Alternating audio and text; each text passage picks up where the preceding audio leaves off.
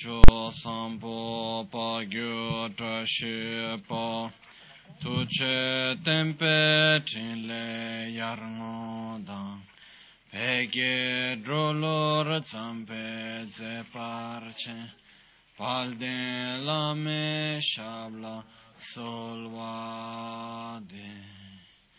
Om Guru Vajradhar Sumatimunishasane Karma Utta Vardanya Shribad Varsamanya Sar. Hum Hum Om Guru Vajradhar. Sumatimunishasane Karma Utta Vardanya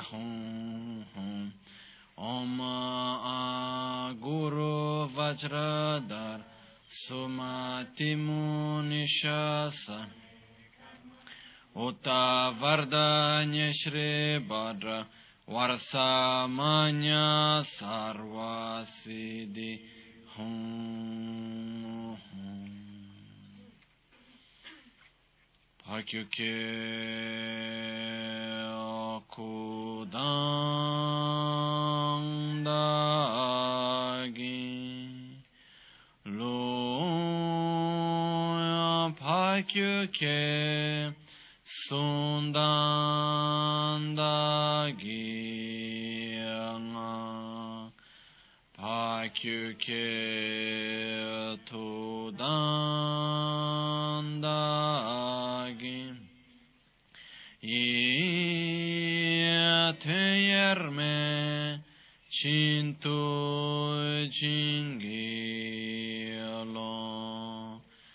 Pakyuke Kudan Dagilu. Pakyuke Sundan Dagila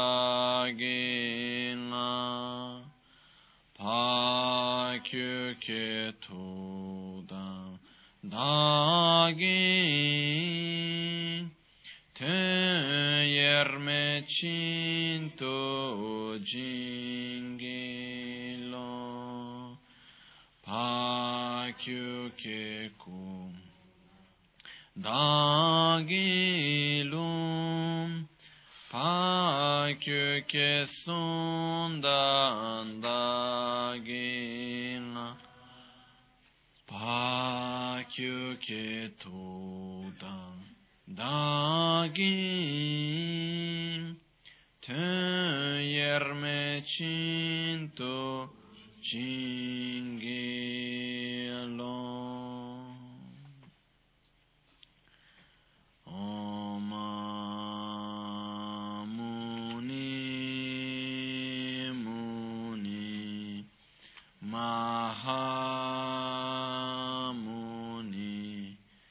شکمونی ساها آمونی مونی مهامون شکم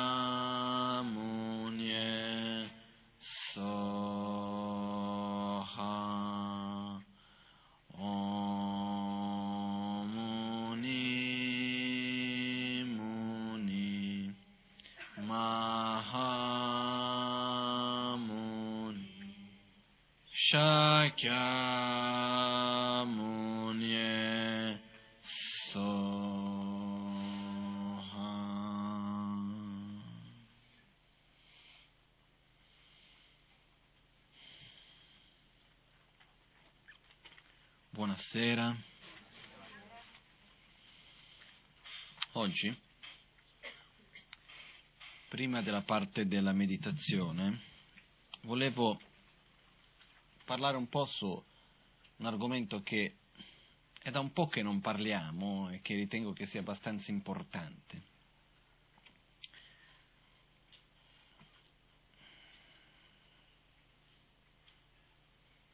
Da dove iniziare sto?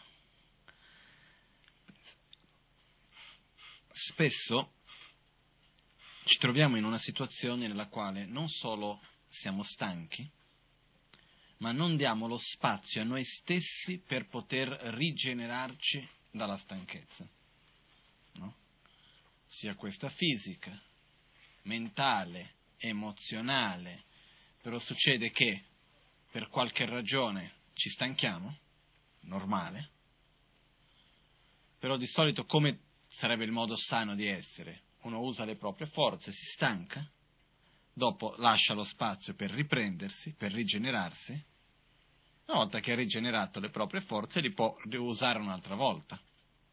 Invece cosa succede spesso? Succede che ci stanchiamo, per, usiamo le nostre forze e prima ancora di poter rigenerarle, li riusiamo ancora. Andiamo a stancarci un'altra volta, entrando in quello che viene chiamato un ciclo di stress. Quindi spesso noi ci diciamo siamo stressati. spesso si usa questa parola stress, anche se mi sembra, magari mi sbaglio, che si usi un po' meno negli ultimi tempi la parola stress, giusto o no?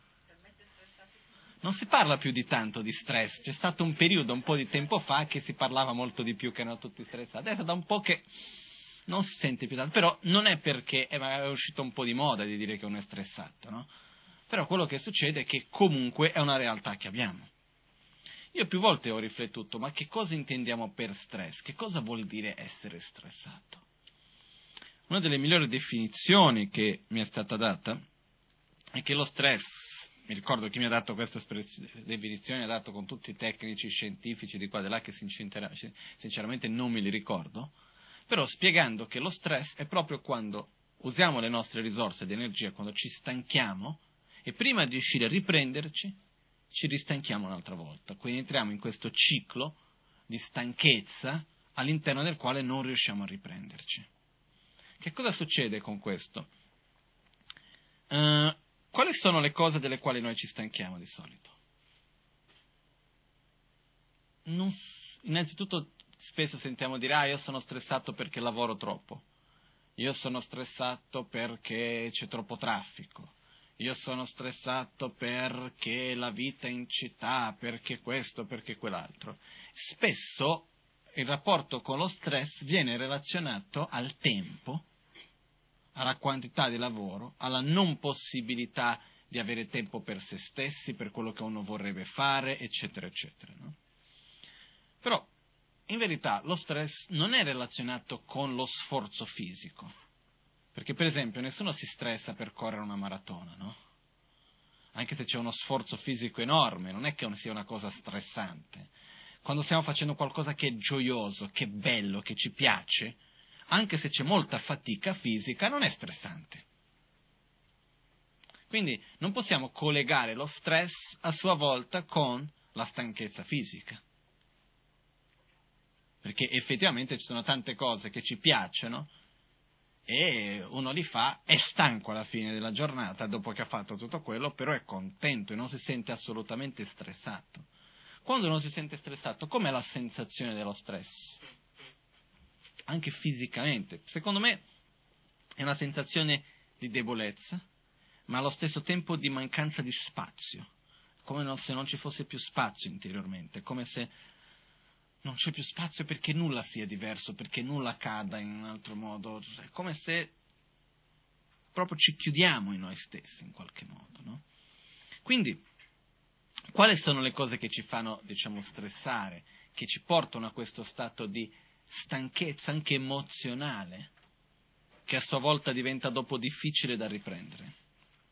Sono i conflitti nei quali noi ci poniamo. Quindi, rabbia, gelosia, invidia, arroganza, eccetera, eccetera. Mi arrabbio oggi, prima che riesco a riprendermi, mi riarrabbio un'altra volta, e prima di riuscire a riprendermi, mi arrabbio un'altra volta, e quindi entro in questo ciclo costante, nella quale non lascio il tempo, lo spazio per riprendermi da quella sensazione di disagio nella quale mi sono trovato mentre mi sono arrabbiato, e un'altra volta mi sono rimesso un'altra volta in quel tipo di sensazione. Perché arrabbiarsi non è piacevole per nessuno, no? Questa è una cosa che non ci vuole nessun gran scienziato né un illuminato che ci venga a dire. Lo sappiamo tutti che non è bello arrabbiarsi. Però cosa succede? Quando ci arrabbiamo, non solo non è bello, ma crea tensione. Crea tensione nel corpo, crea tensione nella mente. E prima di riuscire a smaltire quella tensione, ci riarrabbiamo un'altra volta. Ed è chiaro che entriamo in un ciclo di stanchezza, ma non è una stanchezza fisica che viene dalla mole di lavoro piuttosto che, viene da un costante conflitto. Questo stare costantemente in conflitto ci va a togliere una quantità di energia, ma molta di più delle 15 ore di lavoro che uno possa fare. Perché dover fare 15-16 ore di lavoro, però in un modo sereno, uno si stanca di meno che fare 8 ore di lavoro in tensione. Perché quello che succede è che quello che secondo me ci crea più stanchezza tra tutto, perché la stanchezza, quando c'è una stanchezza solamente fisica e non c'è una stanchezza emozionale insieme, o anche la stanchezza mentale di aver pensato tanto, però una stanchezza per aver usato tanto una risorsa fisica e mentale, ma non c'è una stanchezza che deriva dal conflitto emozionale anche, è una stanchezza buona, uno dorme bene, è piacevole anche alla fine, è una, è una, stanchezza anche bella, come si può dire, è un po' quella stanchezza che può venire dopo aver uh, studiato tanto piuttosto che la stanchezza, che quella è una stanchezza mentale, o la stanchezza che viene dopo aver fatto tanto esercizio o altre cose anche, però è una stanchezza non necessariamente brutta, per dire, non è una stanchezza che va a accumularsi e creare stress in quel senso. Quello che succede è che la stanchezza che deriva dalle preoccupazioni, dall'ansia, dalle paure, dalla rabbia, dalla gelosia, dall'invidia, eccetera, eccetera, sono a sua volta delle stanchezze che creano stress, che vanno a creare conflitto nel tempo. Quindi io ritengo estremamente importante non solo avere la consapevolezza di questo aspetto, però fare qualcosa per lasciare lo spazio a noi stessi per rigenerarci da questi sentimenti. Perché non possiamo aspettarci da nessuno che da un giorno all'altro cambiamo e da un giorno all'altro siamo perfetti. Nel senso che non ci arrabbiamo più, non abbiamo più aspettative, non abbiamo più ehm, invidia piuttosto che paura e cose di questo genere. Non possiamo aspettarci assolutamente da nessuno che questo avvenga da un giorno all'altro. Però, insieme con tutto questo, è un processo che possiamo seguire. E all'interno di questo processo è importante per noi stessi darci del tempo, proprio come spazio fisico, mentale nella nostra giornata, per anche consapevolmente rigenerarci dalle tensioni che creiamo. Questo è molto importante, perché pur, purtroppo qual è la tendenza? Mi arrabbio? Ho un problema, ho un conflitto. Diciamo un conflitto, dai. Ho un conflitto mio interiore. Qual è la tendenza sulla base del conflitto? Fare qualcosa per diminuire il conflitto o fare qualcosa nella quale aumento il conflitto? Purtroppo il secondo dopo ci diciamo deve essere intelligente, non lo so, certe volte io mi chiedo, quando si dice dell'ignoranza, questo per me sembra un esempio molto chiaro. Uno vuole uscire dal conflitto, quindi cosa fa? Aumenta il conflitto. E non serve assolutamente a nulla. Al contrario, non fa altro che aumentare la nostra sofferenza, non fa altro che aumentare la difficoltà, in questo caso il conflitto stesso. Quindi cosa succede? Mi sento male perché quello mi ha detto, perché quello ha fatto, eccetera, eccetera. Quindi cosa faccio con questo? Voglio andare in conflitto, voglio distruggere, sviluppo avversione, quindi aumento il conflitto in questo senso e sto male ancora di più. Perciò quello che sarebbe importante è, quando vediamo che abbiamo un conflitto, lasciare lo spazio per rigenerare le nostre energie senza necessariamente dover andare a risolvere il conflitto, perché ci sono certi conflitti che sono così radicati dentro di noi e che sono legati con così tante cose, che sono un po' come certi disegni animati, che c'è l'acqua che esce da un buco che vai a tappare di qua, poi esce dall'altra parte, poi apre di qua, e alla fine esce dappertutto, no? Su certi casi c'è il conflitto di lasciamolo stare per un po', perché risolverlo subito non ce lo facciamo Invece cosa abbiamo bisogno? Abbiamo bisogno di rigenerarci da quello, quindi di lasciare del tempo per curare noi stessi, sia con la meditazione, con la preghiera, con l'arte, con la musica, ci sono diversi, con lo sport, sono diversi modi nel quale lo possiamo fare. Io credo che uno dei più efficaci sia effettivamente con la meditazione. Poi ci sono tanti metodi che possono servire, che aiutano per dare questo spazio a noi stessi. Anche perché? Perché quando entriamo in conflitto il nostro spazio interiore diminuisce. Immaginiamo il nostro spazio in questo modo, come se fosse, partendo dal nostro cuore, un cerchio che si apre verso l'esterno. Quindi cosa succede? Succede che um, più spazio io ho interiormente, meno spazio io richiedo esteriormente. Adesso cerco di spiegarmi. Eh. Cosa vuol dire questo? Perché quando io sento una mancanza di spazio interiore, io vado a cercare il mio spazio dove? Intorno a me.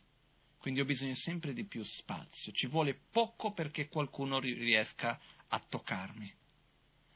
Uh, cerco di spiegarmi meglio.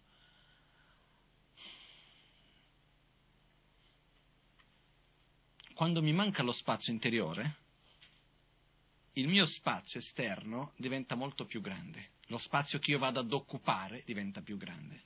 Quindi basta che qualcuno vada a sfiorare qualcosa, anche lontano da me, che è come se mi avesse toccato direttamente al cuore.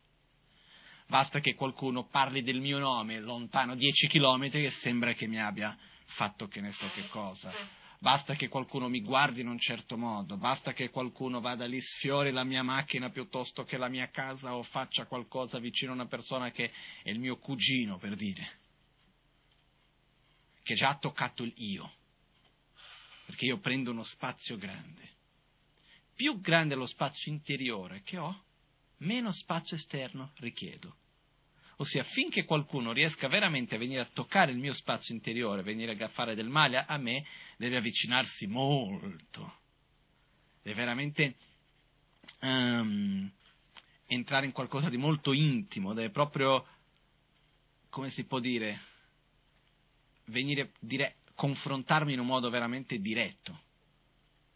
Non so se è chiara questa differenza che c'è, perché quello che succede, per esempio, quando siamo più sensibili, nervosi, in conflitto, tesi, stressati, eccetera, eccetera, abbiamo meno spazio interiore. Basta una cosa qualunque che ci riempie il nostro spazio, che non riusciamo più a digerire ciò che accade.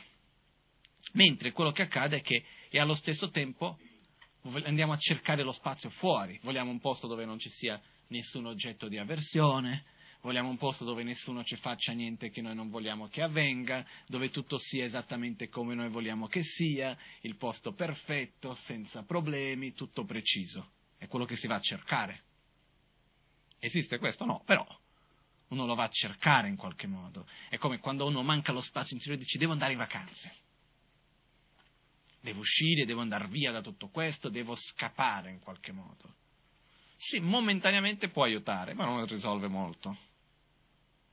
Perché quello che succede è che comunque abbia, manteniamo questa costanza di voler cercare fuori qualcosa che in verità ci manca dentro. Quindi, mancando il nostro spazio interiore, andiamo a cercare di crearlo fuori. Quando invece riusciamo a fare l'opposto, che abbiamo il nostro spazio interiore bello ampio, a quel punto ovunque io stia sto bene, c'è quella persona che fa così e quell'altro che fa così, non mi dà fastidio. Una cosa che non, non ci va a toccare. Ma basta vedere, se noi osserviamo nella nostra propria vita, no? Quotidiana, il giorno che siamo di ottimo umore, che va tutto bene, che siamo contenti, abbiamo più spazio, di solito. Quel giorno lì, se succede qualcosa, c'è quello lì che è a fianco che magari parla in un modo che non ci piace, piuttosto che fa qualcosa che non, di solito non ci piace, tanto ci dà tanto fastidio? No, tanto, tanto va tutto bene, sono contento. Il giorno che ci svegliamo di cattivo umore, basta poco per andare a toccare, mettere come se fosse il dito nella ferita, ci vuole poco per fare svegliare il dolore in qualche modo, no? E quello che succede è che non è per colpa di quello che c'è intorno a noi, ma di come noi stessi ci troviamo. Ed è qua che rientra questo, un'altra volta ancora, questo importante equilibrio che dobbiamo trovare quando si parla dello stress. Perché quello che succede è, lo stress, ripeto, non è accausato da unicamente, c'è anche un, un, un aspetto, per non unicamente da componenti esterne, ma è principalmente un uno stato di conflitto interiore nel quale ci andiamo a mettere. Dov'è il punto che io ritengo importante, dove rientriamo, dove possiamo fare qualcosa? Il fatto che dobbiamo stare attenti a non coltivare i conflitti, prima di tutto, e imparare, perché purtroppo spesso non ci hanno insegnato, certe cose noi non sappiamo, come non solo evitare, ma superare i conflitti, in modo da, che non si devono riappresentare un'altra volta. Perché ci sono certi conflitti che impariamo da piccoli, che quando c'è un conflitto cosa dobbiamo fare? Dobbiamo affrontare nel senso di distruggere l'altro. Quindi non è che andiamo a affrontare il conflitto per eliminare il conflitto, andiamo a eliminare l'altro, pensando che questo sia il modo di eliminare il conflitto, sbagliato. Perché se io penso che il mio modo di eliminare, c'è un conflitto con te, penso che il modo di eliminare questo conflitto sia eliminando te, ok, oggi riesco, domani ci sarà un altro. Quindi in qualche modo il conflitto rimane.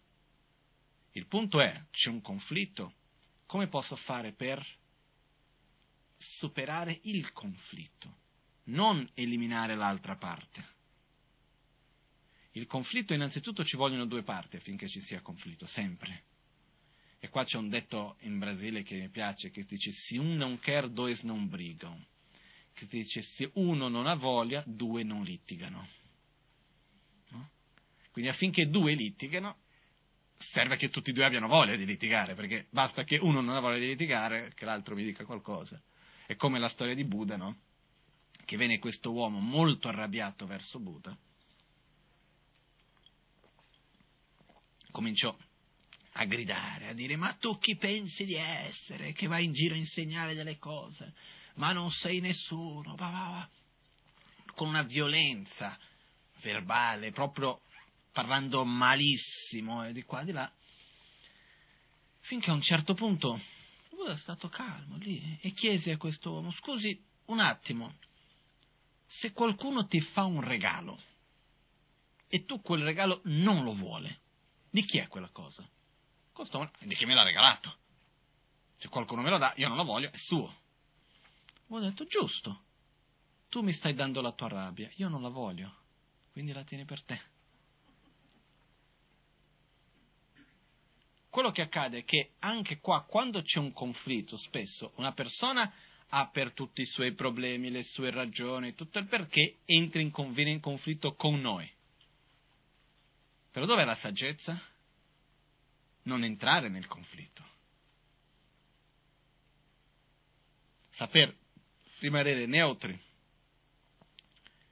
Tu vuoi entrare in conflitto con me, è una scelta che fai te. Ma questo non vuol dire che io devo dare la vinta a te e entrare anch'io nel conflitto. E qua rientra una teoria che secondo me funziona abbastanza, che è la teoria della non difesa come la miglior difesa. Che cosa vuol dire questo? Se qualcuno mi viene ad attaccare, nel momento nel quale io mi difendo, cosa vuol dire? Che l'attacco ha funzionato. Perché se tu vieni e io mi difendo che faccio qualcosa, vuol dire che veramente l'attacco che tu mi hai fatto ha funzionato. Se tu mi fai un attacco, ma io semplicemente mi sposto, faccio in modo che passi dritto, senza dover rimettermi a difendere, a mettermi contro di te, vuol dire che il tuo attacco non ha neanche funzionato e per questo io non ho neanche bisogno di difendermi contro di te. Questo nei rapporti in generale dove ci sono conflitti funziona molto bene. Però dobbiamo capire innanzitutto che è una nostra attitudine interiore. Non è la parola che diciamo, il modo, lo sguardo con il quale guardiamo l'altro, eccetera, eccetera. È spesso una nostra attitudine interiore una persona viene di noi perché è nervosa per qualunque ragione sia essa e viene di noi volendo creare, volendo trovare, creare conflitto, a quel punto cercando di farci del male, cercando di aggredirci in qualche modo, perché questo accade. Cosa succede a quel punto? Qual è l'attitudine normale? Ah, tu mi aggredisci e guarda che io anch'io so aggredirti. Io almeno mi difendo, legittima difesa. Mi hai detto questo, ti dico il doppio, no? Qualcosa ti devo fare. Se invece tu mi hai detto qualcosa e io non me la prendo con te, ma non è, non è star zitto e interiormente stare lì a rodersi, eh? E quello non serve a nulla. È il fatto che io ascolto, tu mi dici, ma io interiormente non me la prendo proprio.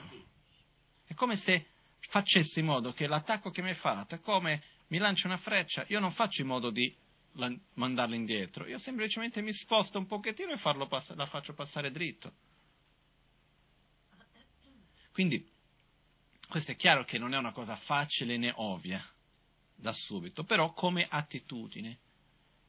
Innanzitutto ricordiamoci che le cose, i cambiamenti cominciano dalle piccole situazioni, dalle piccole, dai piccoli atteggiamenti. Se io riesco a fare questo con delle piccole cosettine, riuscirò dopo a farlo anche con le situazioni più grosse. Non posso aspettarmi già da subito di andare lì a affrontare la situazione più difficile che ci sia. Piano piano, con le piccole cose, perché delle piccole frecciatine ci sono nella vita di tutti i giorni. Dappertutto. Quindi, se si comincia con le piccole cose, a cercare di non reagire, di non prendersela con l'altro, di ricordare se l'altro sta avendo questo atteggiamento, perché? Perché è guidato dalla propria ignoranza, è guidato dalla propria rabbia, invidia, gelosia e tutto il resto. E qualcuno dirà, ma che c'entro io con questo? Perché se la deve prendere con me? Perché con qualcuno se la deve prendere se c'ha la rabbia, no? In questo caso mi trovo io davanti. Quindi accetto la ignoranza dell'altro, accetto la rabbia dell'altro, dico però nel momento nel quale io me la prendo, nel, quale, nel momento nel quale io rispondo, cosa succede? Io mi metto nel, come se fosse nella stessa frequenza, io entro nella stessa, nella, entro in sintonia con l'altro, agisco nello stesso modo. E questo non fa altro, uno, che far funzionare l'attacco dell'altro, ma poi io c'è la reazione, la reazione porta un'altra reazione, e qua si entra in un ciclo di conflitto, che non è necessario. Perciò,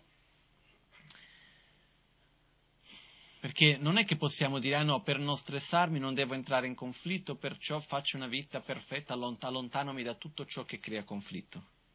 Non è possibile. Questo ve lo posso assicurare. Se vi dicessi quanti conflitti non ho visto in monastero, per dire. E non pensai il monastero, sono tutti, tutti monaci, cominciano a pregare dalle cinque e mezza del mattino, non c'è da pagare le tasse, non sono, non c'è questo, non c'è quell'altro. Uno pensa che è tutto bello, perfetto, ma che va dove? No?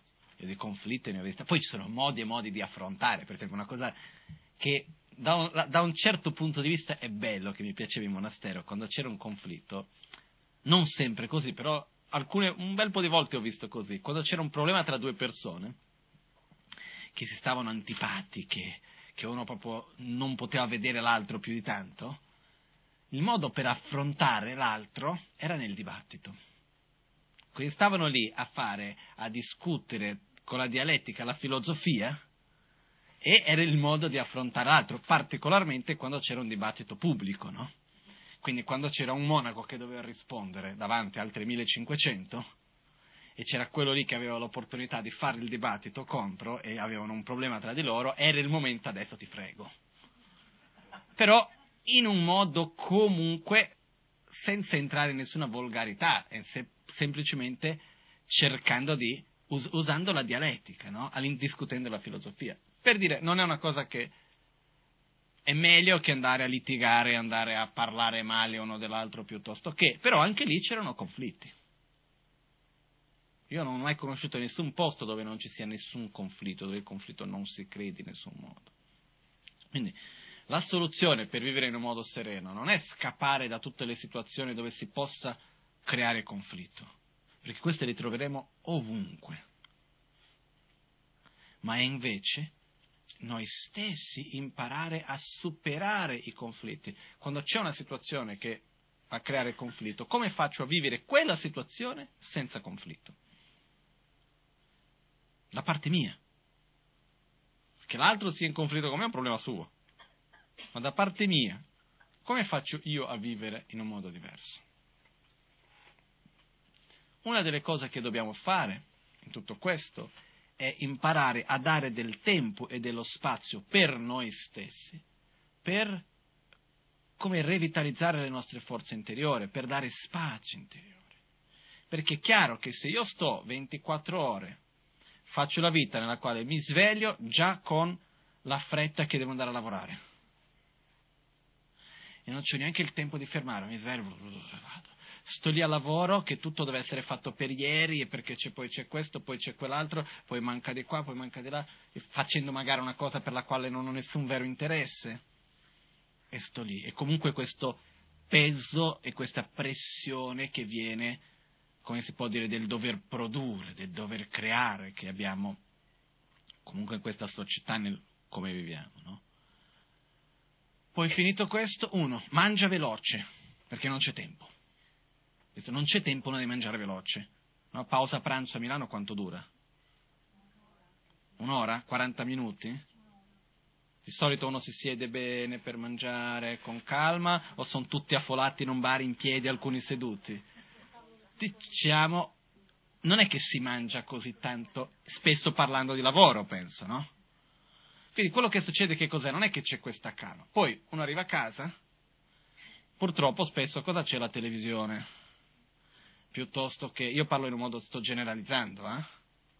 quindi cosa c'è? La televisione di qua di là, e non c'è lo spazio per se stessi, che è una cosa importante, lasciare uno spazio ogni giorno, che sia questo di dieci minuti è già sacro, all'interno del quale io non ho nessun pensiero verso il passato, nessun pensiero verso il futuro, non ho preoccupazione verso il futuro, non ho aspettative verso il futuro, non ho allo stesso tempo rimpianti verso il passato.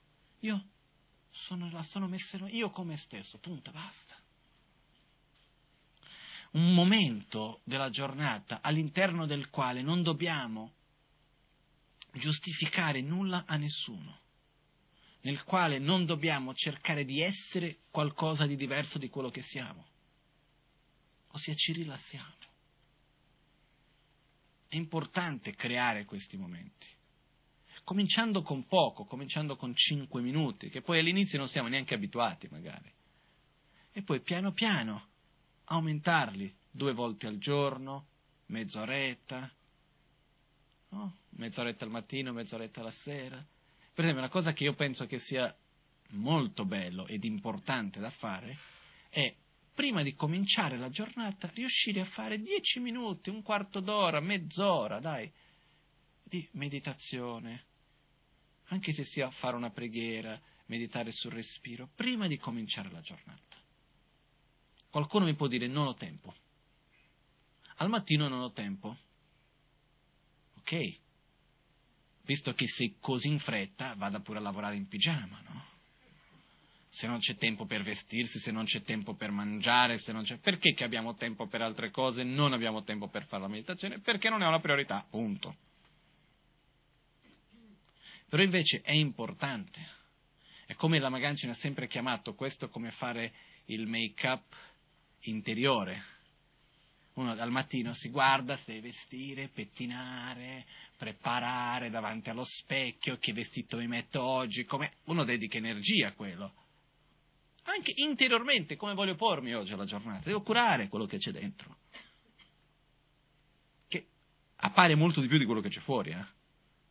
Noi cerchiamo di nascondere le nostre preoccupazioni, le nostre tristezze, la nostra rabbia e tutto il resto, ma chi ci riesce? Ci vuole nulla eh, per farli trasparire veramente.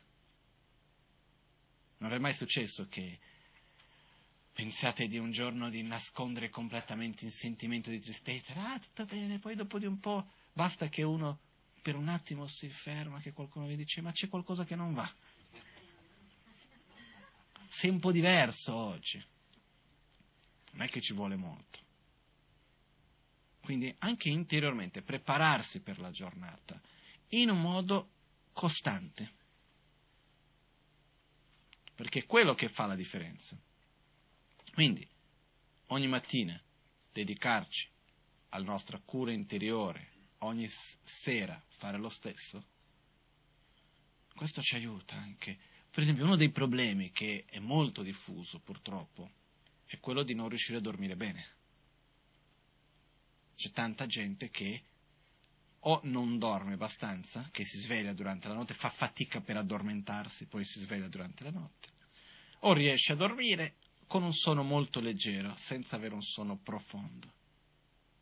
E tanta gente che ha bisogno di far qualcosa per addormentarsi. Questo per non parlare di, di, di tantissima gente che per forza deve prendere qualcosa per dormire. È un momento importante dormire, è, cosa, è, un momento importante per revitalizzare le nostre energie, la nostra mente e tutto il resto, però dormire bene. Per fare questo avremo bisogno di alcune cose molto semplici.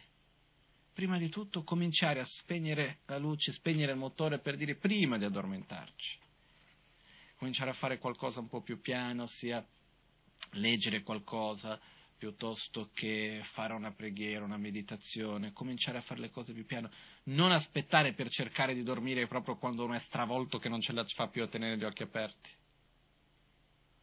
Perché purtroppo c'è questa abitudine. Eh?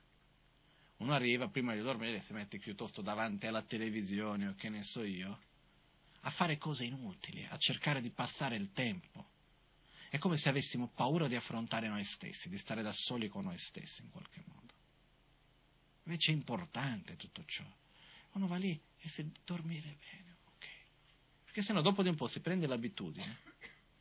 Ed è come che se da qualche parte si creasse una tensione sottile, come uno stress sottile che è sempre presente, anche quando uno si rilassa e non riesce mai a rilassarsi fino in fondo.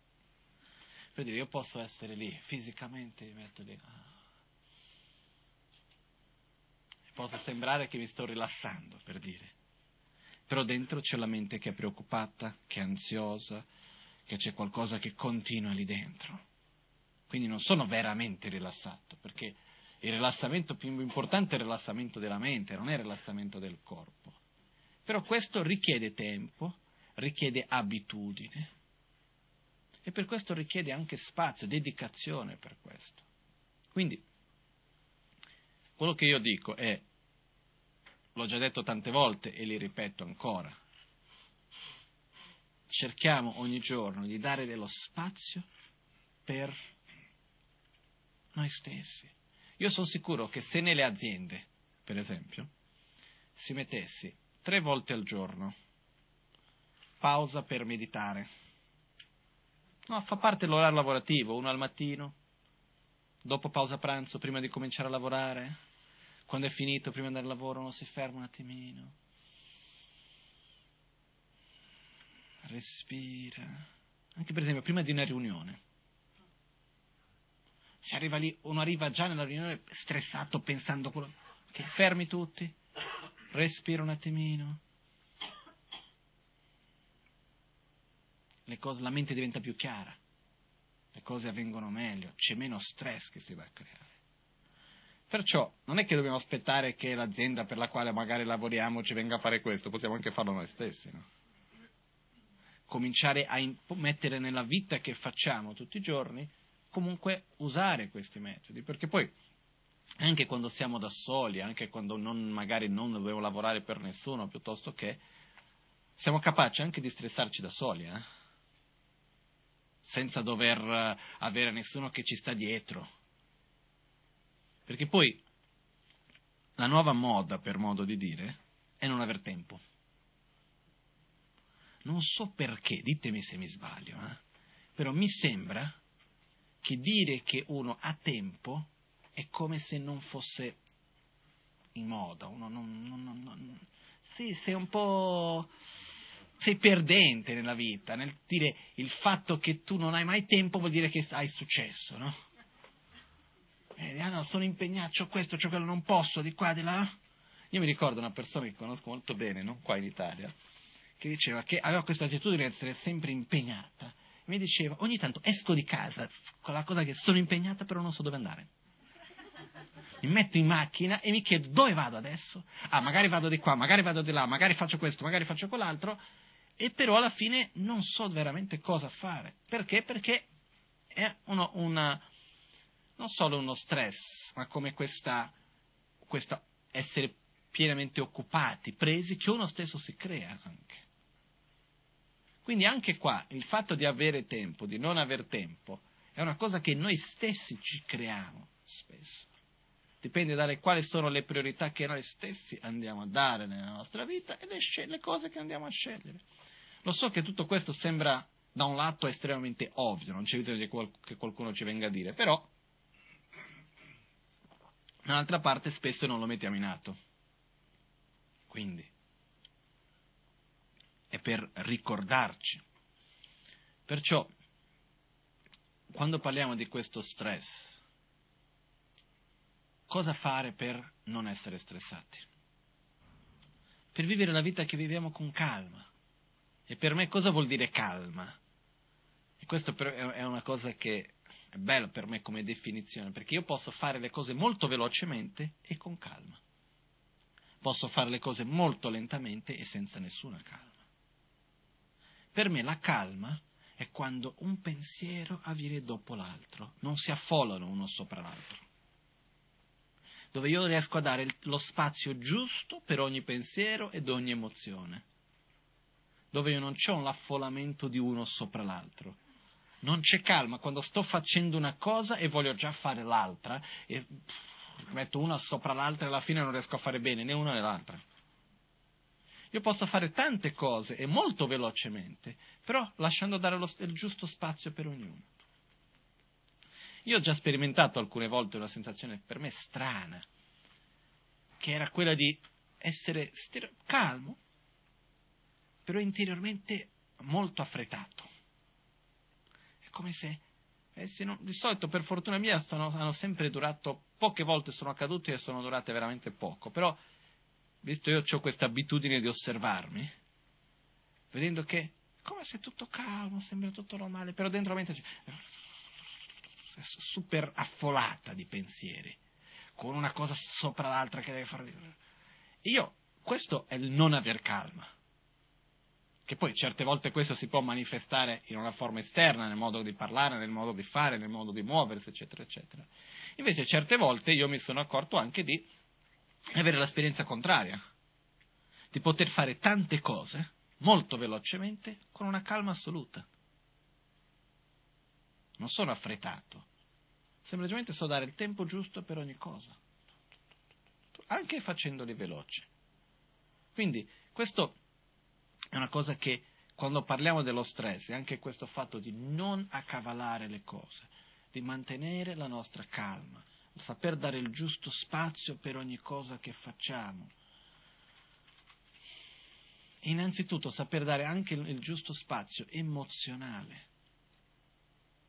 E uno dei punti, quando parliamo di questo giusto spazio emozionale, che ritengo che andiamo a ricollegarci con quello che abbiamo detto settimana scorsa, è il fatto che una gran parte dello stress emozionale che noi creiamo è causato dalla idealizzazione e aspettative. Ossia, io conosco una persona, in verità io mi relaziono con l'immagine che ho della persona, non con la persona stessa. C'è qualcuno, io vedo quella persona in un certo modo, però come io vedo la persona è diverso di come la persona vede se stessa.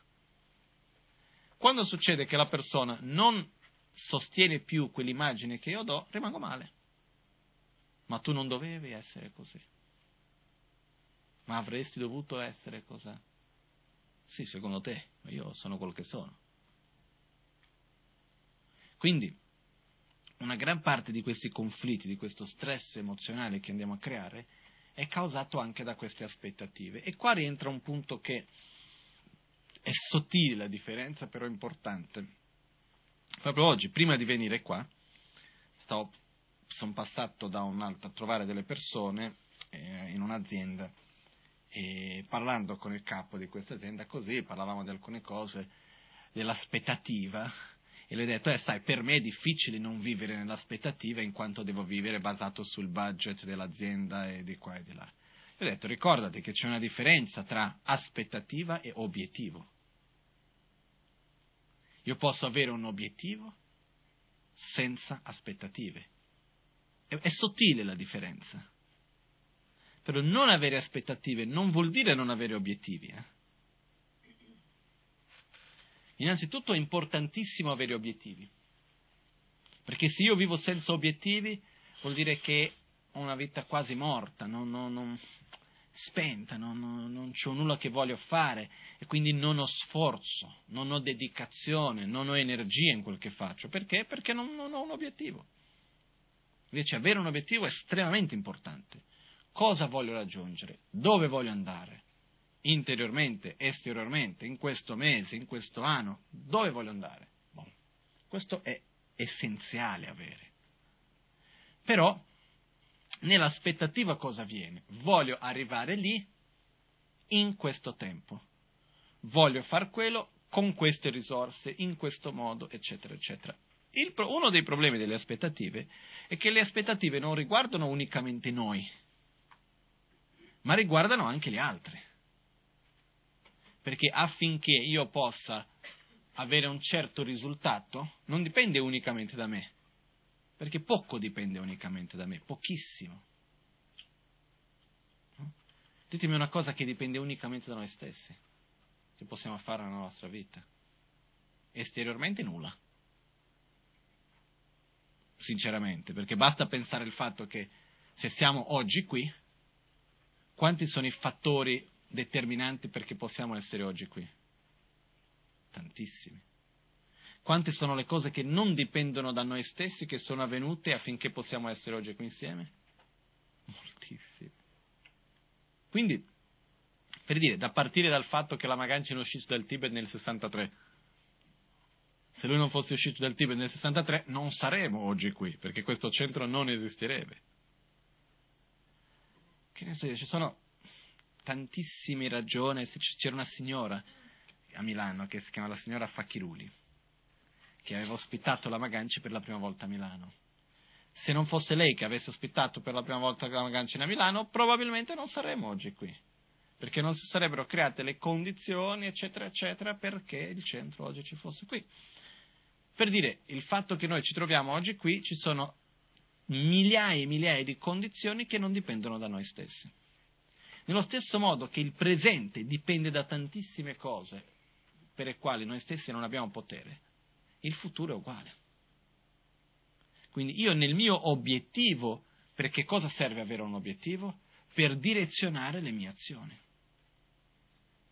per scegliere dove voglio andare, ma per avere sforzo, aver voglia di fare, aver voglia di andare avanti, però allo stesso tempo con umiltà ricordandomi che io non sono altro che un piccolo pezzettino in mezzo a tutto un universo enorme che le cose non dipendono tutte da me, all'interno del quale io posso e devo fare il mio meglio, ma che non sempre porterà i risultati che io mi aspetto, o meglio, quando c'è aspettative, raramente riusciamo a realizzarle. Non perché non siamo bravi abbastanza o perché il mondo è cattivo con noi, ma perché noi andiamo a idealizzare un'immagine che è diversa di quelle che poi dopo ci sono le cause e condizioni perché avvenga. Quindi avere un obiettivo è la direzione dove voglio arrivare e quindi che va a direzionare le mie proprie azioni che è importante. Non avere un'aspettativa vuol dire allo stesso tempo non aspettarsi che in questo tempo devo essere arrivare a quel punto lì. Io voglio arrivare lì e per arrivare lì farò tutto quello che è necessario però, però non è che deve essere per forza con questo tempo, in questo modo, eccetera, eccetera, eccetera. Questo è importante, perché sennò veramente, diciamo, non dobbiamo avere aspettative, quindi sembra che dobbiamo vivere una vita senza obiettivi. No. Obiettivi sì, aspettative no, per quello che dico, un obiettivo alto, un'aspettativa bassa e uno sforzo costante. Questo per me è un po' quello che serve per riuscire a ottenere quello che vogliamo, in un modo gioioso anche. Perché quando c'è un'aspettativa alta, qualunque cosa che riusciamo a raggiungere, che sia sotto quell'aspettativa, non è abbastanza. Quando c'è un'aspettativa bassa, qualunque cosa che riusciamo a raggiungere, che stia nell'aspettativa o appena sopra, siamo contenti. Quindi dipende molto dal modo come noi ci poniamo, dall'aspettativa che noi stessi andiamo a creare. No? E questo possiamo vedere su tantissime cose. Uh, cerchiamo un esempio molto...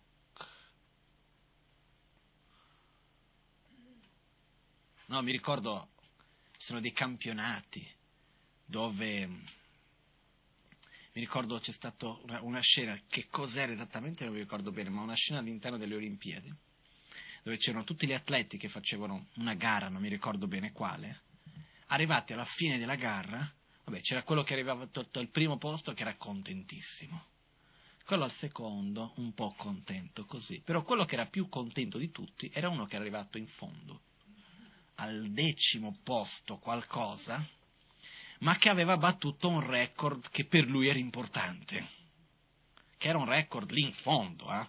ma perché a lui personalmente era una cosa che è andata oltre le sue aspettative. E quindi era quello che era più contento di tutti.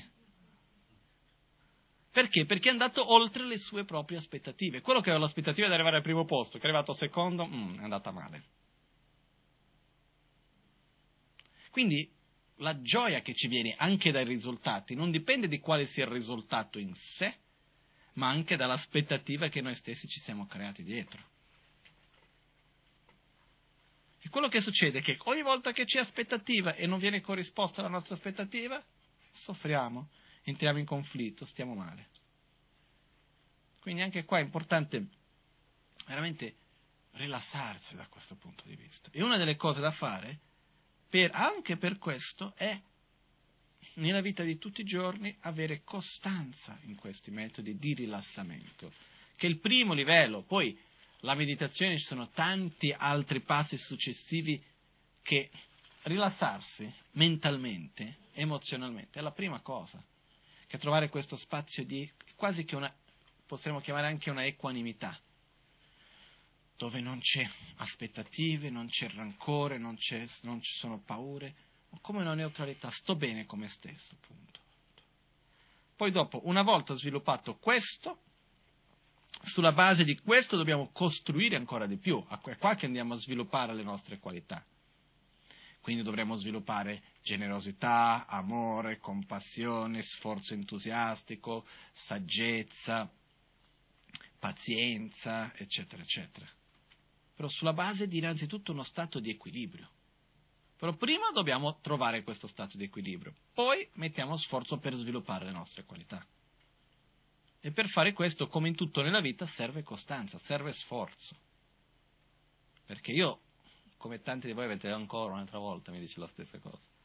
L'ho già detto mille volte, perché? Perché è, una, è uno dei punti più deboli che abbiamo in Occidente. Io credo che in Occidente di metodi abbiamo tantissimi, di informazioni. Sapete che una volta per riuscire a ricevere un insegnamento su un metodo di meditazione si passavano degli anni e anni e anni ad aspettare. Poi uno arrivava lì, ascoltava una volta sola, non poteva risentire un'altra. Oggi noi abbiamo internet, tutto quello che si vuole, libri in abbondanza, di qua e di là, facciamo la scelta quasi a menudo dove uno vuole vedere cosa vuole imparare, eccetera, eccetera. E cosa succede con tutto questo? Non si mette in pratica. Non è per nulla che in Tibet, per esempio, ma già dal, dall'India antica, se volevi un insegnamento, se volevamo un insegnamento, cosa dove, si doveva fare? Si doveva andare al maestro a chiederlo. Ok? vado a chiedere. La prima risposta era sempre no. Quindi vado a chiedere un insegnamento. Per favore, maestro, mi insegni. Voglio imparare ad essere meno egoista. Mi insegni come meditare su questo. No. Okay, torno indietro. Ritorna fra un anno, tre mesi, il tempo che sia. Non è che domani. Un po' di tempo si deve lasciare. Maestro, mi dai questo insegnamento? No. Terza volta. Sì. Mi dai gli insegnamenti? Sì. Fra un anno. Uno va lì, aspetta, e di solito queste persone viaggiavano tre mesi per arrivare lì per fare quella richiesta. Eh? Tornavano quindi dopo quattro anni magari a ricevere l'insegnamento che magari durava una, un'ora, un giorno, una settimana, che ne so io, dipende di quello che era. Una volta ricevuti quegli insegnamenti, quello che avevi imparato in quella volta, cosa avremmo fatto? Ho detto, ah, carino, ho ricevuto un bel insegnamento, messo nel cassetto e continuato a fare le altre cose, o avremmo preso ogni parola come dei diamanti che non vogliamo far cadere neanche uno per terra e andiamo a fare di tutto per metterli in pratica ogni giorno? Quello, perché è prezioso, è importante. È la stessa cosa, che ne so, se da noi eh, purtroppo viviamo nell'altro modo, noi diamo valore a quello che è costoso, no? Io mi ricordo più volte che una volta qua a Milano, in Brasile in particolare, che sono rimasto abbastanza colpito, che ho voluto fare tre giorni di un insegnamento per me molto importante, che erano i voti dei Bodhisattva, una cosa molto particolare, molto importante, e ho fatto questi tre giorni di insegnamenti gratuiti. Quanta gente c'era? Una quindicina. Ultimo giorno c'era una cerimonia a pagamento, 250 persone. E il normale in Brasile sono 100 persone. Quindi questo cosa avviene? Viene la nostra cultura che dice quello che è a pagamento è di migliore qualità di quello che è gratis. Più costa meglio è. No? Se io ho davanti due prodotti, uno costa 100, l'altro costa 150, qual è migliore? Quello che costa 150. Ma perché? Non è detto. Quindi addirittura anche con la pratica spirituale, per esempio, c'è un maestro che fa una cosa che la, la prima reazione è di criticare. Però se uno ci pensa bene bene, è anche un po' una presa in giro per il nostro modo capitalista di essere, che dà un'iniziazione non buddista, un maestro non buddista, che dà un'iniziazione individuale che costa un milione di dollari. C'è la lista d'attesa, eh? fa intorno a 60 persone all'anno. Poi c'ha, tam- c'ha tantissimi progetti umanitari, fa tantissime cose bellissime con lui. Però, ah, pago un milione di dollari per la mia iniziazione, è una roba importante. Magari almeno mette in pratica, no? Speriamo. Ma quello che voglio dire con tutto ciò è che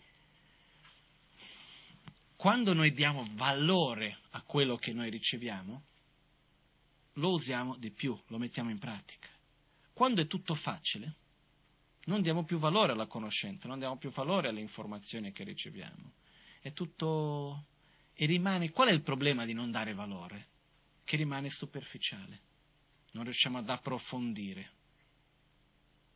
È un po' come, che ne so, è un po' quello che succede a internet oggi anche, no? C'è una quantità di informazione spaventosa che rimane tutta abbastanza superficiale, è difficile che andiamo ad approfondirci veramente su un punto, perché? Perché ho tante di quelle cose sulle quali vedere, perché mi devo approfondire su quello? E quello che succede con questo, io parlo dal punto di vista della spiritualità, è che alla fine abbiamo mille cose, mille metodi da poter seguire, centinaia di libri da poter leggere, uh, centinaia di pratiche di meditazione che posso prendere un po' di qua, un po' di là, un questo e quell'altro, e alla fine quale faccio veramente? Boh, chi lo sa. Quindi è per questo che a me piace rinforzare l'importanza del praticare in un modo costante.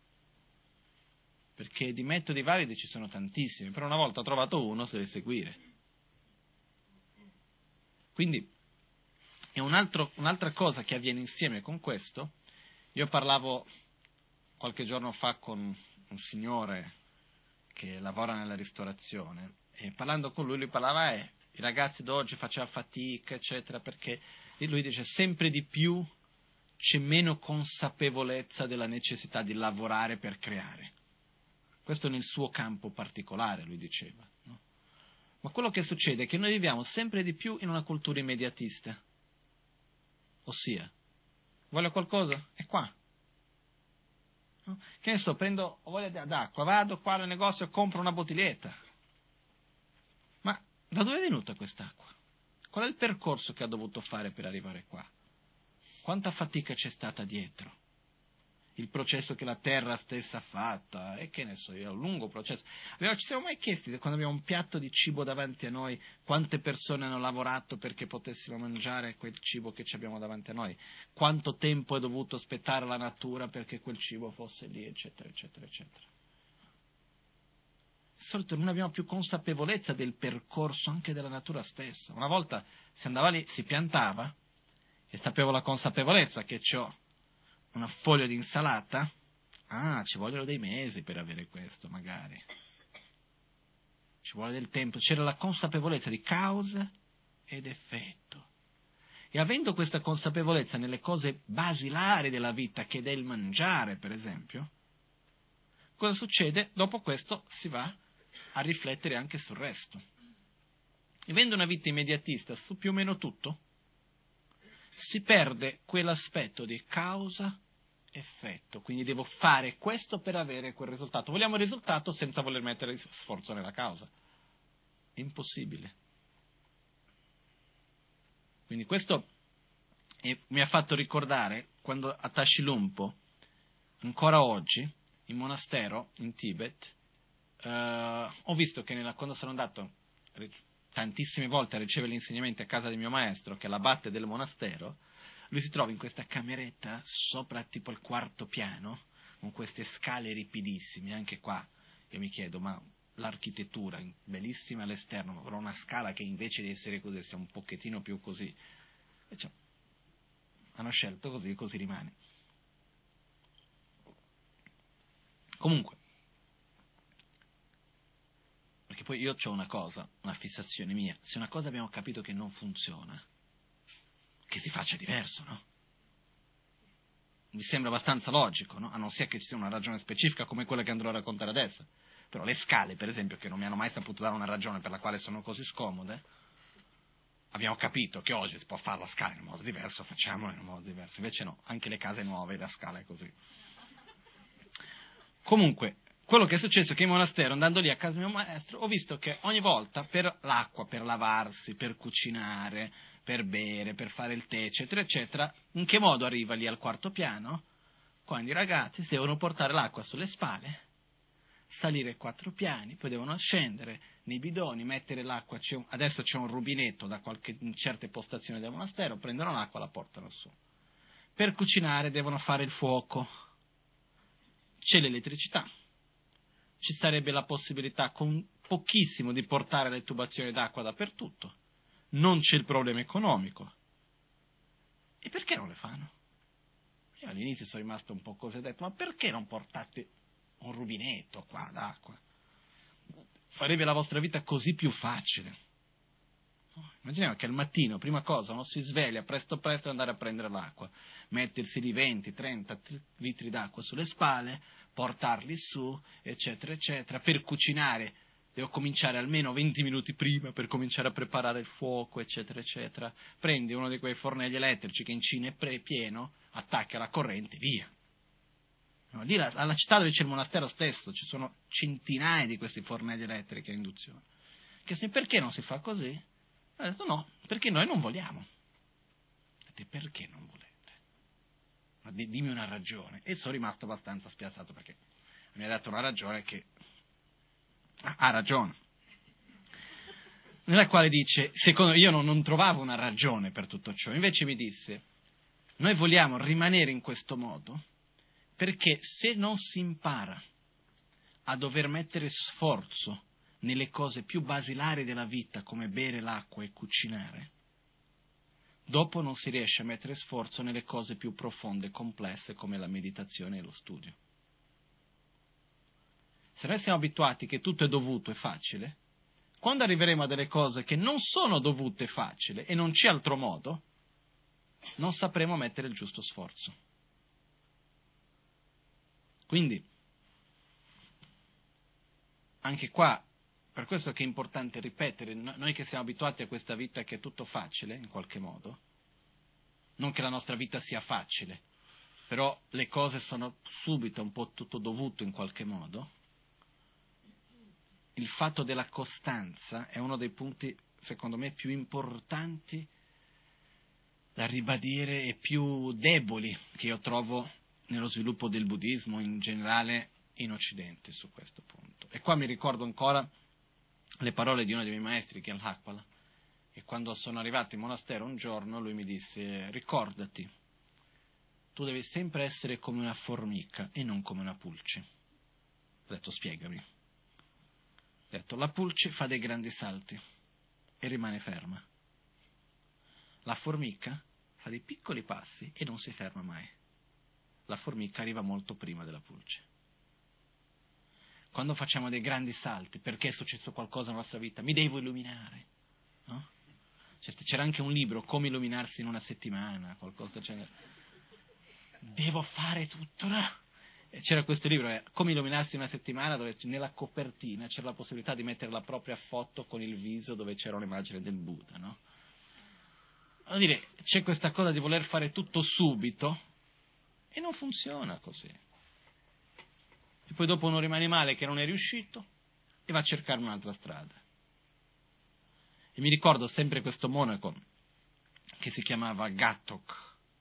Il suo nome era Losang Chöpel, però il suo, eh, dice, soprannome era Gattok, che voleva dire il rauco perché lui si svegliava in monastero, ogni camera due monaci, una a fianco all'altra, si sveglia, sveglia verso le cinque e mezza del mattino, vanno tutti alla cerimonia, eccetera. Lui si svegliava verso le tre, si metteva lì fuori a memorizzare. La memorizzazione si fa a voce alta. Questo per chiunque, eh, se dovete memorizzare qualcosa, stare lì a fare... non funziona. Se dobbiamo memorizzare qualcosa, che ne so, una preghiera, in Buddha Dharmisanga prendo rifugio fino all'illuminazione con la pratica della generosità e delle altre perfezioni possa io ottenere lo stato di Buddha per il beneficio di tutti gli esseri senzienti, diciamo. Come devo fare? In Buddha Dharmisanga, in Buddha Dharmisanga, in Buddha Dharmisanga, in Buddha Dharmisanga, in Buddha Dharmisanga, in Buddha Dharmisanga, prendo rifugio, in Buddha Dharmisanga, prendo rifugio, in Buddha Dharmisanga, prendo rifugio, e stare lì a recitare a voce alta finché non entra. Poi la prossima, poi la prima e la seconda. E questo è quello che tutti i monaci in monastero fanno per almeno un'ora, due ore al mattino. Lui cominciava un po' prima degli altri, a voce alta, quindi mentre tutti dormivano era lui che era lì fuori che cominciava a gridare, a memorizzare. Nessuno si lamentava perché anche questo, tutto questo aspetto della privacy che per noi è così importante, è una cosa che è nuova nella storia dell'umanità, è abbastanza nuova. Fino a poco tempo fa, anche da noi, quello che succede, si vivevano nelle case tutti insieme, non c'era tutta questa storia, la mia camera, il mio bagno, il mio, era tutto, è tutto un insieme, ancora in Asia è abbastanza così. Quindi lì, che tu stia dormendo, che l'altro stia gridando a fianco, oh, e quindi che c'è di male? No, con i tibetani è così, tu stai in camera, stavi dormendo, accendono la luce, fanno di tutto. E tu ti lamenti, eh, che c'è di male? Stavi dormendo, continua a dormire.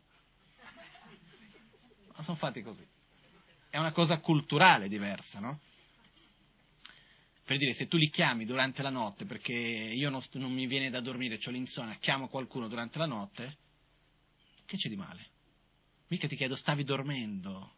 No, ti stavi dormendo, ti ho svegliato, ti ho chiesto, torni a dormire. No? Pensano in questo modo. E alla fine fa, si fanno molti meno problemi su queste cose, la via è molto più leggera. Comunque, lui cosa faceva? Si metteva lì a memorizzare facendo uno sforzo enorme, no? prima di tutti. Alla sera era l'ultimo a dormire che stava lì a memorizzare, perché lui si poneva un obiettivo con un'alta aspettativa di quello che doveva memorizzare. C'erano alcuni monaci che avevano la capacità di memorizzare pazzesche, facevano come delle competizioni, prendevano 50 pagine, vediamo chi finisce prima di memorizzare, o si mettevano l'obiettivo che prendevano a fianco al libro, mettevano un ago ficcavano il lago nel libro il numero di pagine in quel giorno dovevano memorizzare.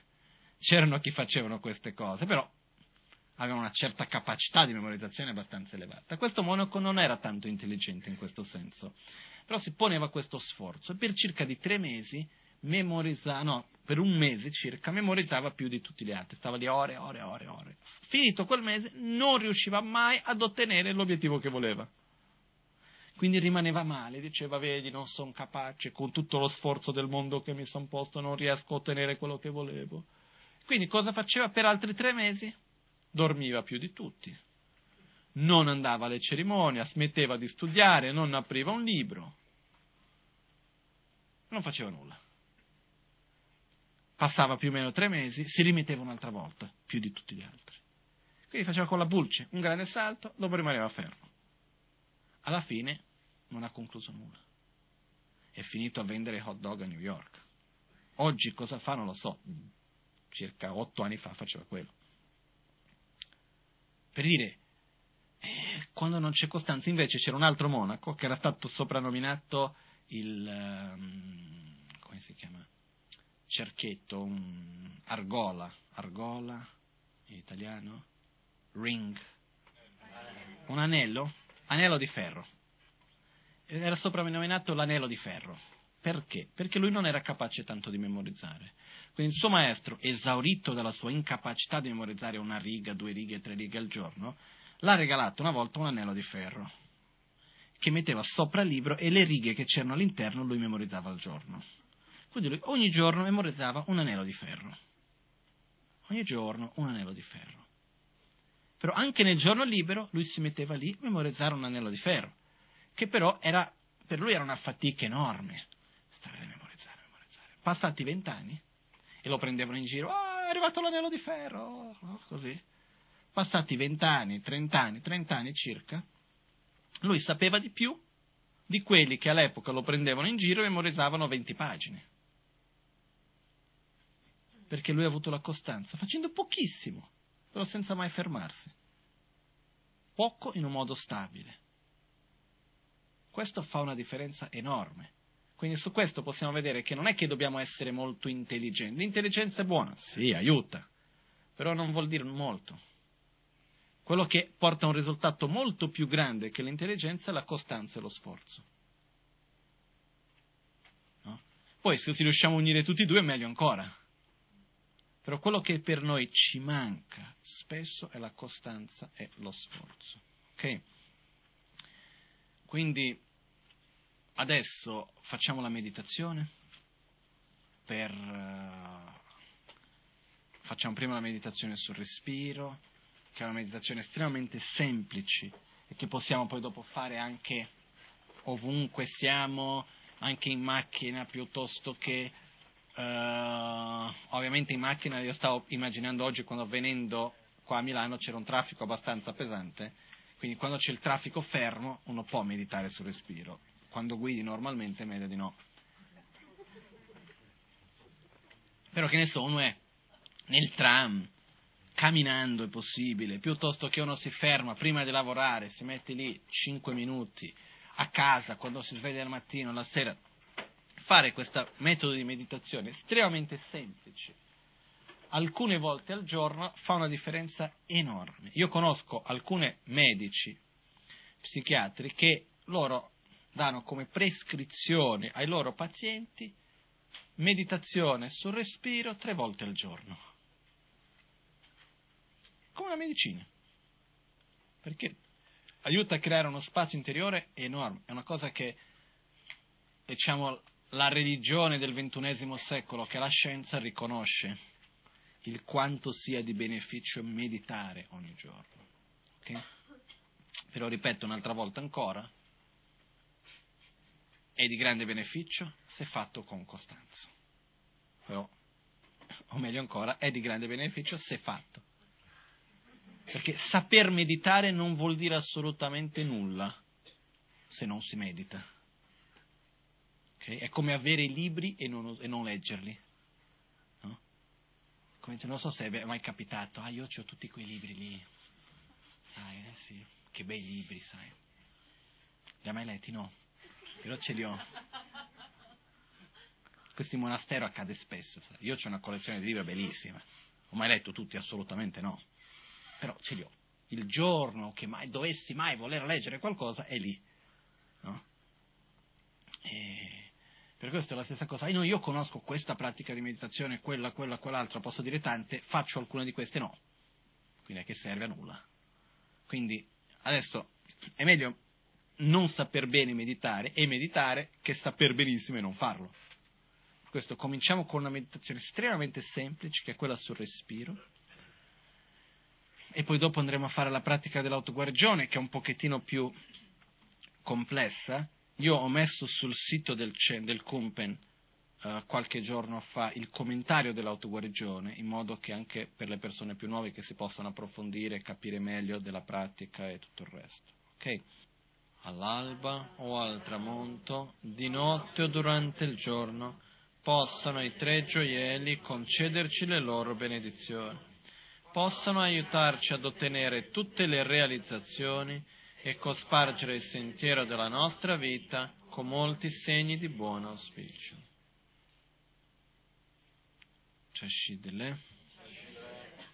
Grazie a tutti.